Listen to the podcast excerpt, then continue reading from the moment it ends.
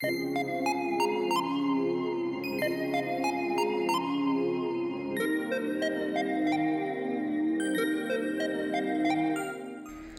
to the Cohort Sistas podcast, where we bring to life the stories, struggles, and successes of Black women navigating doctoral degree programs and their lives beyond the degree.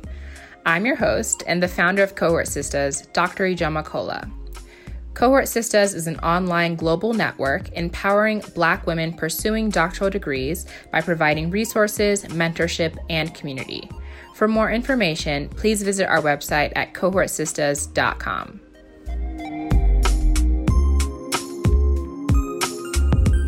Welcome back to the Cohort Sistas podcast. My name is Sarah Marie McGovern, and I'm the assistant podcast producer for the show. I'm taking over for Ijeoma while she's on maternity leave, so everyone give her a big shout out on her Instagram and congratulate her on her new bundle of joy. Now, in this episode, we've combined all the advice we've asked past guests from episodes 202 to 219 for prospective and current Black women and non binary doctoral students.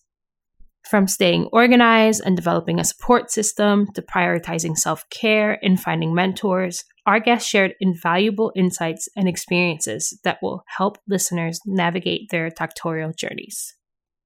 Now, let's get into our first few pieces of advice from Dr. Fry, Dr. Johnson, and Dr. Ampaw. You cannot allow younger PhD students to make you feel less than. Mm-hmm. It is so easy to be like, man, I'm 40 starting my PhD. Should I do it? My boss is 32 with a PhD.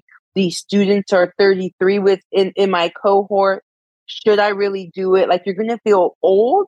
And here's the thing, baby, you could be 44 with a PhD or without it, but you're still gonna be 44. so what you gonna do? Like, right. are you gonna be the 44 year old being like, man, I should have got my PhD. Now I'm gonna be it do it at 50? Or are you gonna say, look, I'm gonna do it regardless? Because one thing I felt was like, man, I got cohort member who is 26 doing her PhD, and I was feeling like, is am, is this right for me? And I did not really own how great the experiences I had helped me be a better student. Those 15 years of working, my two masters helped me be a. I did my PhD in three years. It helped me be able to like have focus on what my topic was, how I was going to attack it. Because I think many times is that people get to through their classes, and I don't know if you saw this, but people would be like, I don't know, I'm gonna do my, my dissertation on. I'm like, baby, how? How are you here and you have no clue what you're doing your dissertation on? How, Sway? Like, how did you come into this program and you have no clue? I don't mm-hmm. understand that. And so for me, that experience allowed me to be like, this is what I'm doing. I am good to go. So I think that that's a big thing is that like your experience coming back is going to help you so much more than the person who has no work experience. Like it's going to help you. And so just own that and know it. And so you're going to be looked at as the old head that they're going to come and ask you questions about. And that's a great thing. I would say that the term imposter syndrome is one that I hear pretty regularly. You're no imposter. if you are here, it's because you're supposed to be here, and that's it point blank, plain and simple. Now, it helps to have a community of like minded people because, right, for example, all of you out there, if you had somebody like me on your team, we wouldn't go through this because I'd let you know from the beginning that, uh, right, if you're struggling, all of this is part of the process. Everybody says trust the process. And I roll, oh boy, the process, but right, it is the process. And no one is, there is no skipping steps. Unfortunately, there is no magic solution at the time in which you're most frustrated, most stressed out. It might just be your body and your mind telling you, step away. That to me is key. Take a breather because there's no point in trying to push through brick. Well, I haven't successfully been able to do it yet. But if someone has, let me know. but just, just step away, breathe really get an assessment because that that whole what's your why that's an important time to really revisit that why. My why has always been my my family's legacy. The fact that again my, my grandparents came here for, so that we all could have a better life and that why so surpasses any immediate or right now frustration i'm dealing with. Is life better if you weren't here if can you imagine what you'd be doing otherwise? And is it better than what you're experiencing now? And probably you know the million times i did that in my own doctoral program could i leave and feel good about knowing that i quit? That i took this on and couldn't quote unquote finish? I couldn't. And so by revisiting one's why in those moments is key. And reach out don't ever experience anything like this alone. You have uh, you have so many people who have been here who are navigating this same journey. Don't do it alone. I would say that definitely think about it. Don't just jump into it like i did. Like i don't regret my journey at all. Like i'm really thankful that i did a phd because it's opened a lot of doors you know? But a PhD isn't for everyone, and that's okay. Like you don't have to do a PhD. And especially if you know you have a future, you already kind of know what you want to do, and it doesn't really require you doing a PhD, why put yourself through that stress for no reason? So I would say really, really think about it. Talk to people that are in the field that you want to go into. Get their take on it, their experience. I mean, if you do decide to go into a PhD, have someone there that has already been through it because it will make your journey so much easier. Like it would really lessen the stress of everything, you know? So when I say find someone, I'm talking about a mentor, right? So definitely having a mentor in the field is very helpful. And they don't have to be in the specific field that you're in. So, like, for example, my field is chemistry, carbohydrate, medicinal, right? But if I find someone that is doing a PhD in biology, it's close enough and they would have similar experiences. And so I would definitely say that before you start a PhD, find a mentor that could help you with your journey and also really think about it if you want to embark on this five year journey because it's definitely a commitment and it's tasking on every single level. It's mentally tasking, it's physically tasking, it's socially tasking. So, yeah, so like I said, I would really take it into consideration and also find a mentor and build a community as well. Mm-hmm. Community is also very helpful. Knowing your place in your program and handling imposter syndrome are great pieces of advice from our first three episodes. These next pieces of advice from Dr. Kendall Brooks, Dr. Dada, and Dr. Nepper give insight into expanding on their degrees, asking the right questions, and creating your community. Make sure that you understand that what your degree is not the end of it all. My degree is in health psychology, basically the psychology of public health, and I don't do anything with that anymore. You don't have to stay in that track if you don't want to, because sometimes there might be pieces that you've learned from your degree or from a class that you took that you can go and take someplace else. And that's what I do. I take the mindset of working with communities in public health into this field of more educational based research, which I think gives me a little bit of a different theoretical basis to move through. And I think it gives a change from like some of the traditional mindsets that I, of people that I work with.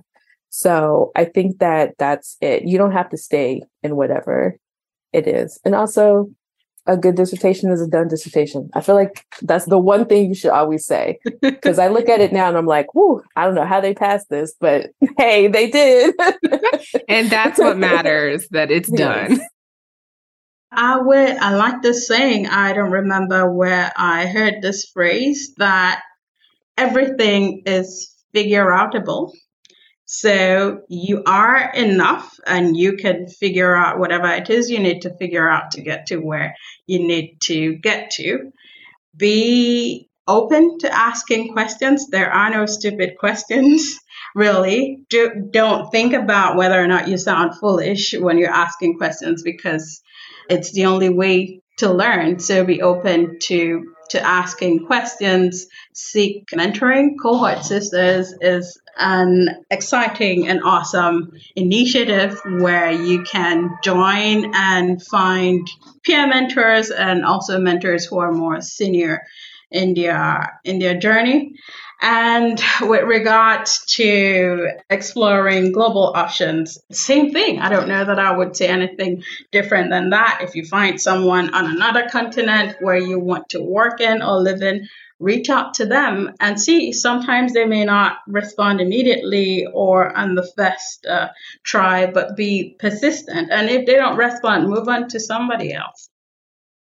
I think my piece of advice there would be find yourself a good community of people. Wherever you are, whatever you're doing, try to find yourself a good community of people to be in because nothing that I've done I could have done alone. Absolutely not. Like I said, grad school was probably only possible because of some of the amazing people that were my peers at that time that you know we helped each other to get through those times we and that help a lot of times is just having someone to complain to right like and someone who understands like, like yes i i understand how terrible it is that that mm-hmm. thing that mm-hmm. you just were working on for two weeks completely failed mm-hmm. and you know you have a meeting with your boss tomorrow and they're going to yell at you because you don't have anything to show them and you know whatever it is like having someone to share it with mm-hmm. it just helps more than you could even believe if you don't have that. And I know that's really hard for some people to find. And so I would say, like, if you can't find it where you are, maybe try to find it like online or something. Like, I don't have a lot of great advice for like how to actually find that community, but I can say that you know putting the effort into like finding and or creating that community because mm-hmm. like a lot of times there are other people who want that community as well. Mm-hmm. They just don't know where to find it. They don't mm-hmm. know how to start building it. And right. so, like, okay, I guess I'll make it two big pieces of advice if I can do that. One is find a community, and the other one is just do stuff. Like, mm. if it's a lot of work, I guess maybe you don't. But if it's just a workshop or a seminar or an online class or something, if it's pretty low effort, just get in there, get your feet wet, see what happens because sometimes it's really cool. In episodes 208, 209, and 210, we are enlightened by how important community is during our programs and prioritizing your mental health. Establish a community because by yourself, you're strong, you're capable, but you're weaker if you're by yourself. So establish a community inside the university, inside your area, especially with other Black women. This idea of having your quilombo is exactly having your community, the community that you can confide with uh, your problems and that can help you. I'm so grateful for the people that I found in my path that helped me to be here and help me through my process and even if you don't have a supportive mentor, find this support in other students, other professors, somewhere inside your your academic world. Build this community. Do networking also. Be smart because you're going to need people in the future. So people is the key. You need to build a community and networking uh, to think of your future. What I want to say is your mental health is more important than the degree. I know it. I get what y'all are saying. I get it. I know they feel intertwined, but I do really want to underscore that when you are in these systems that are breaking you, that are harming you, that will not do right by you, that it is still important, okay, necessary to prioritize your mental health, to be able to possibly steer you differently. Differently doesn't mean no degree, but differently means maybe how you access this degree. Differently means do I need to take a break? Differently, specifically for clientele that I've worked with over the years, means understand that topic is really important. But if it is re traumatizing you, we got to look at doing a different dissertation topic. We got to look at changing your thesis up. I know you want to talk about traumatized black boys and doing this, but you're meant to, if you can't hold this, then you don't have to do it. I really want, and I get it. I get why you're doing it because we don't want white people doing it because they don't do it well. So, right. But that is the vicious cycle that we're in. But to really find spaces in which you can talk about that because when we are constantly in the weeds of this with our research, it can really, really affect your mental health. And it can really, it can really take you down. So I understand the race to the degree. I understand the importance of it, but I really want you to think about when I get this degree, who am I going to be? And I oftentimes see that Black women make it to the degree and they're no longer whole. We have been harmed along the way. So, like, really thinking about how can I be whole when I get there? And if I'm not going to be whole, I got to figure something else out because we are battered and bruised and we are doctors, but we're unwell. So I really want to underscore thinking about your mental health all along the way and using that as a tool when you are deciding your topics and your theses and your themes and your committees and all that kind of stuff. You have to consider your mental health because they're not, they are not considering it. Do your homework on the programs that you're interested in applying to. I don't know why or who told me to do this, but I emailed graduate students at the end of their program.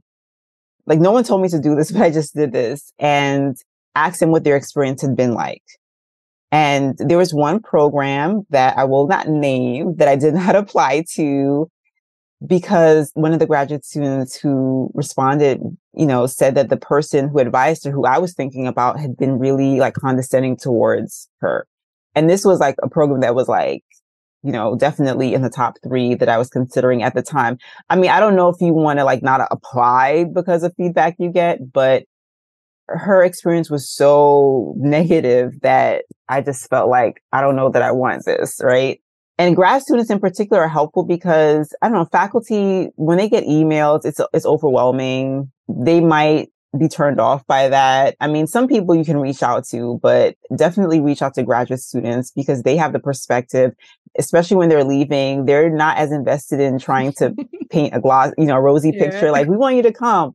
They're like, you know, mm-hmm. I'm leaving, so I'm going to tell you the real tea. Um, definitely be involved in research because that's going to help your application more than anything else if you are a sophomore in college and you're thinking about research, be involved in research, apply to summer research programs.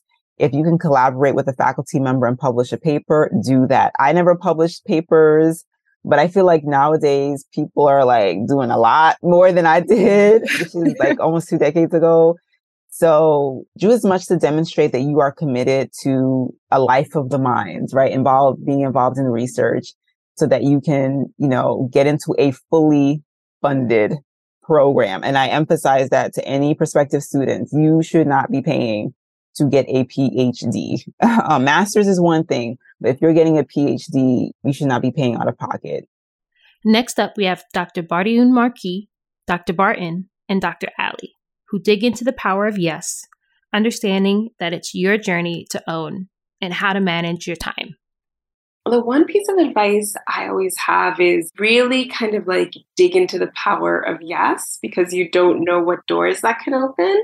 And, you know, for me, I was presented with the opportunity to work in a brand new lab, and I was just like, let's just do it and see what happens. Because even if you don't have like the best experience, I think that still is always an opportunity for learning, right?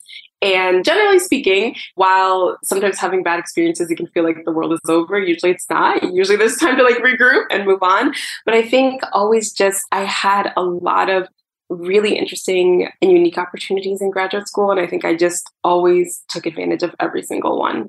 I was able to do fellowships in local government. I was able to kind of get an understanding of what like science policy looks like. I was able to do like writing, you know, about science for non-science audiences. And while sometimes this would bring a little bit of like tension with my work in the lab, I think they were still just such amazing opportunities to have and say yes to. So I definitely would give that advice to people. And that's usually a piece of advice I give. It's like, you know, don't be afraid to say yes and just see where something takes you. I think the biggest thing is the PhD can actually be amazing, positive, fun, dare I say, parts of it, experience. And I think remembering that it's your journey and that you can do this space of learning and moving through research and writing in a way that actually feels good to you. So I think it takes making sure the institution is a good fit, finding those spaces of mentorship and advising that will support that. I think another part is a lot of spaces talk about like mentoring and sponsorship. Mentoring is cool, but who's going to advocate for that grant for you? Who's going to give you their plus one to this conference? Like, so thinking of spaces of not just mentorship, but sponsorship as well. But remembering that four plus years is a long time to dedicate your life to. So, do it in the way that makes sense for you. And I think the reward is finding multiple opportunities. If you are that deep in your research and your perspective, they can't take away what's meant for you. So if you're doing it that truthfully and authentically, everything's going to come into play as how it's supposed to. Yes, I would say, I mean, it's a very academic society answer, but learn how to manage your time.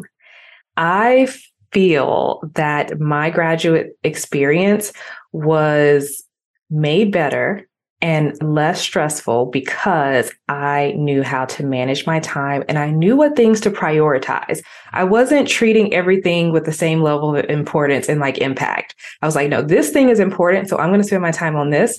This thing isn't as important. I'm not really going to worry about it. I'm going to have to do this thing over here because that's not going to lead me to graduating, right? So just not getting stressed out about the things that don't matter. And that is a skill to figure out how to prioritize. And it starts with managing your time well. And managing your time well starts with setting actual goals for yourself. I know so many people kind of go through grad school just like letting grad school happen to them. Yeah. It's like your experience, it's your degree. Take charge of it, right. make it what you want it to be. And remember why you're doing it. And I, that was a lot of pieces of advice in one, but it all boils down to time management for me. In episodes 214, 215, and 216, we touch on walking your own path when you're in academia, not quitting your journey, and working on your connections. Think about the scholar you want to become and not determine that you have to do what the other folks are doing there's an unfortunate amount of misery in the academy. And I do think that part of that misery is about the kinds of, you know, there's ways in which sometimes, like, I left law school to get away from certain kinds of things, but I'm like, I'm right back in a certain kind of corporate rat race. And it mm-hmm. shows up in these kind of funky ways. And sometimes that's just about if I didn't get the grant, if I didn't get the fellowship, if I didn't publish in this place, if my piece got rejected from that thing, if I'm not blowing up all over the Twitter, if I'm, you know, like all of these things that we can use to judge ourselves. And I think that shows up in some nasty, nasty ways mm-hmm. in yeah. the academy. Sometimes it's what we do to ourselves, sometimes it's the way we relate and respond and engage with other people. And sometimes What's really terrible is it shows up in the ways in which we engage or don't engage with our students mm. who should be hmm. absolutely essential and important to what we do. Like, if you don't want to deal with students, you shouldn't be in this work. Like, you know, we all need time away to do our thing, but like the teaching part of it is really important, even though there's not enough focus on the teaching part of it. Like the number of emails that I have right now that I'm going to have to get to when I get off of here of like Black women students who I have who are like, look, will you talk to me? right? Like that part of yeah. it is so important. And so I, I say all that to say, thinking about who is the scholar you want to be, not the scholar who you think you have to be in order to achieve a certain level of whatever. Everybody is not supposed to be the star scholar. Everybody is not supposed to be the public, you know, scholar or whatever. Those things are fine for the people who have the skill set to do those things. But what is your skill set allow you to do in this space and in this world? That's a really hard thing I think, to figure out. And I'm still in the process of figuring in that out too. But I have found so much more joy in this work when I have kind and so this is like a church thing. This is like I grew up in the church, and this thing is something, and I got all kinds of feels about organized religion at this point in my life. But one thing I will say that I continue to hold fast to is that the way we used to say it in church is what God has for you is for you. And whether you believe in God or do God or any of that kind of stuff, to understand that what is yours is yours, what is for you is for you, and that you bring something to this work that is for you to bring. And if it doesn't look like what X scholar is doing, that's okay because there's a space for you in this work. And I think the sooner you can start to understand and grapple with that, the more sort of joy. And I think there absolutely can be joy in this work, and there should be joy in this work and you can find it, but you've got to let a lot of that kind of stuff go and get out of your way.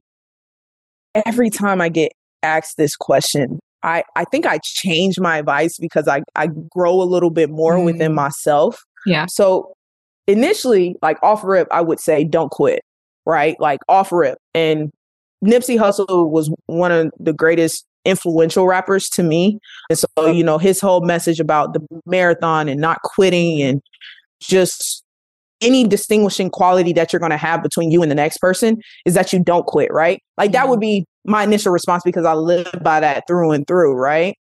But in reality, I think now I've more so switched over to battling imposter syndrome and and truly believing that you are in the position that you're in because you're supposed to be there. Mm. You may not see it right now, but you are supposed to be exactly where you are in this exact moment.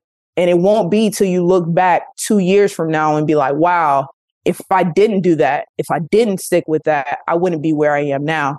And that goes back to even me deciding between staying another year to get a championship and getting into research. Right. That moment is what has made Dr. Frazier.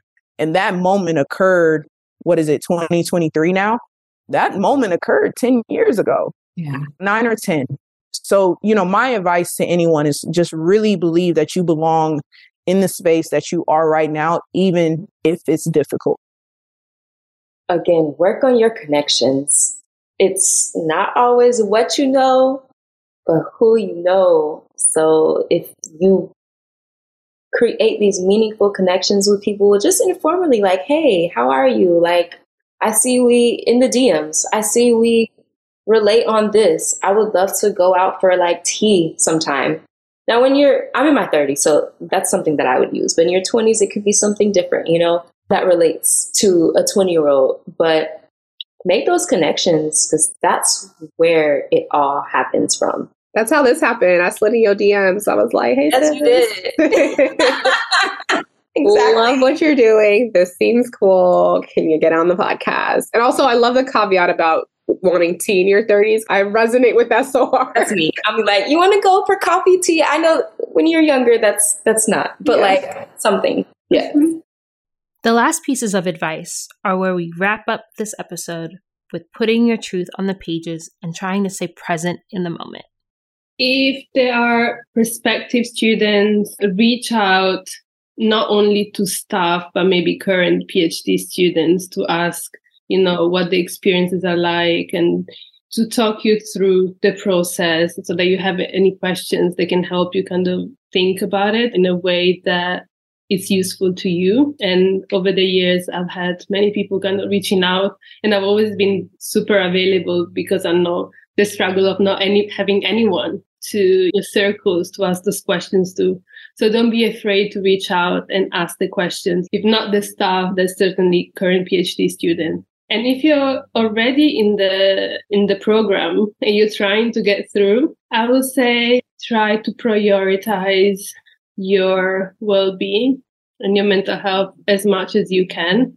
And what that meant for me was saying no to a lot of things that I didn't have the capacity for, having a support network inside the university, but also outside of the university. And the one that outside, kind of academia, may be even more important. So you need right. like one or two people, three people that you can just have normal personal conversation with. I think that it helps grounding you and it's nurturing. You need people who'll be able to nurture you through this process because it's very lonely, it's very long, it's hard. it's Absolutely. one of the most difficult things I've ever done. Put your truth on a page. I don't care if there's a voice telling you it's not academic enough or that's not professional. You can always change the words on the page, but we can't change something that's not there. Put your truth on a page, exactly how you feel it and exactly how you would say it, write it, and then you can go back and change it if you need to. But I would argue that you will find that nine times out of 10, you don't need to change it. Mm. Your truth on the page. Try to stay in the moment as best you can. Try to stay in the moment. Be present as best you can. I know that grad school forces us to be forward thinking and to be future oriented but stay in the present as best you can because this time is going to fly by i know it doesn't seem that way but it's going to fly by and a lot of this stuff won't even matter in the grand scheme of things. So if you stay in the moment, grab those precious moments of joy, make those moments of joy, say yes to some things you've been saying no to, hang out with people when you can, because this is this is a precious time and you're going to need these memories when you're kind of sitting in front of somebody else telling them what to do or telling giving them advice. So grab hold of them because they mean a lot and they can help you stay grounded. As we continue to navigate the challenges of academia, let's remember to hold on to the wisdom and guidance of the ones who graduated before us. We hope these insights inspire and motivate you on your academic journey, and don't forget to join the Cohort Sistas community at www.cohortsistas.com slash community. We also wanted to let our listeners know that we will be taking a two week break to recharge and return with even more conversations. But don't worry, we'll be back on June 7th with even more amazing guests and insights. Thank you for tuning in to the Cohort Sistas podcast, and we'll catch you soon.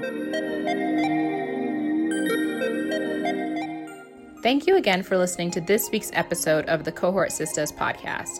If you are a Black woman interested in joining the Cohort Sistas membership community or you're looking for more information on how to support or partner with Cohort Sistas, please visit our website at www.cohortsistas.com.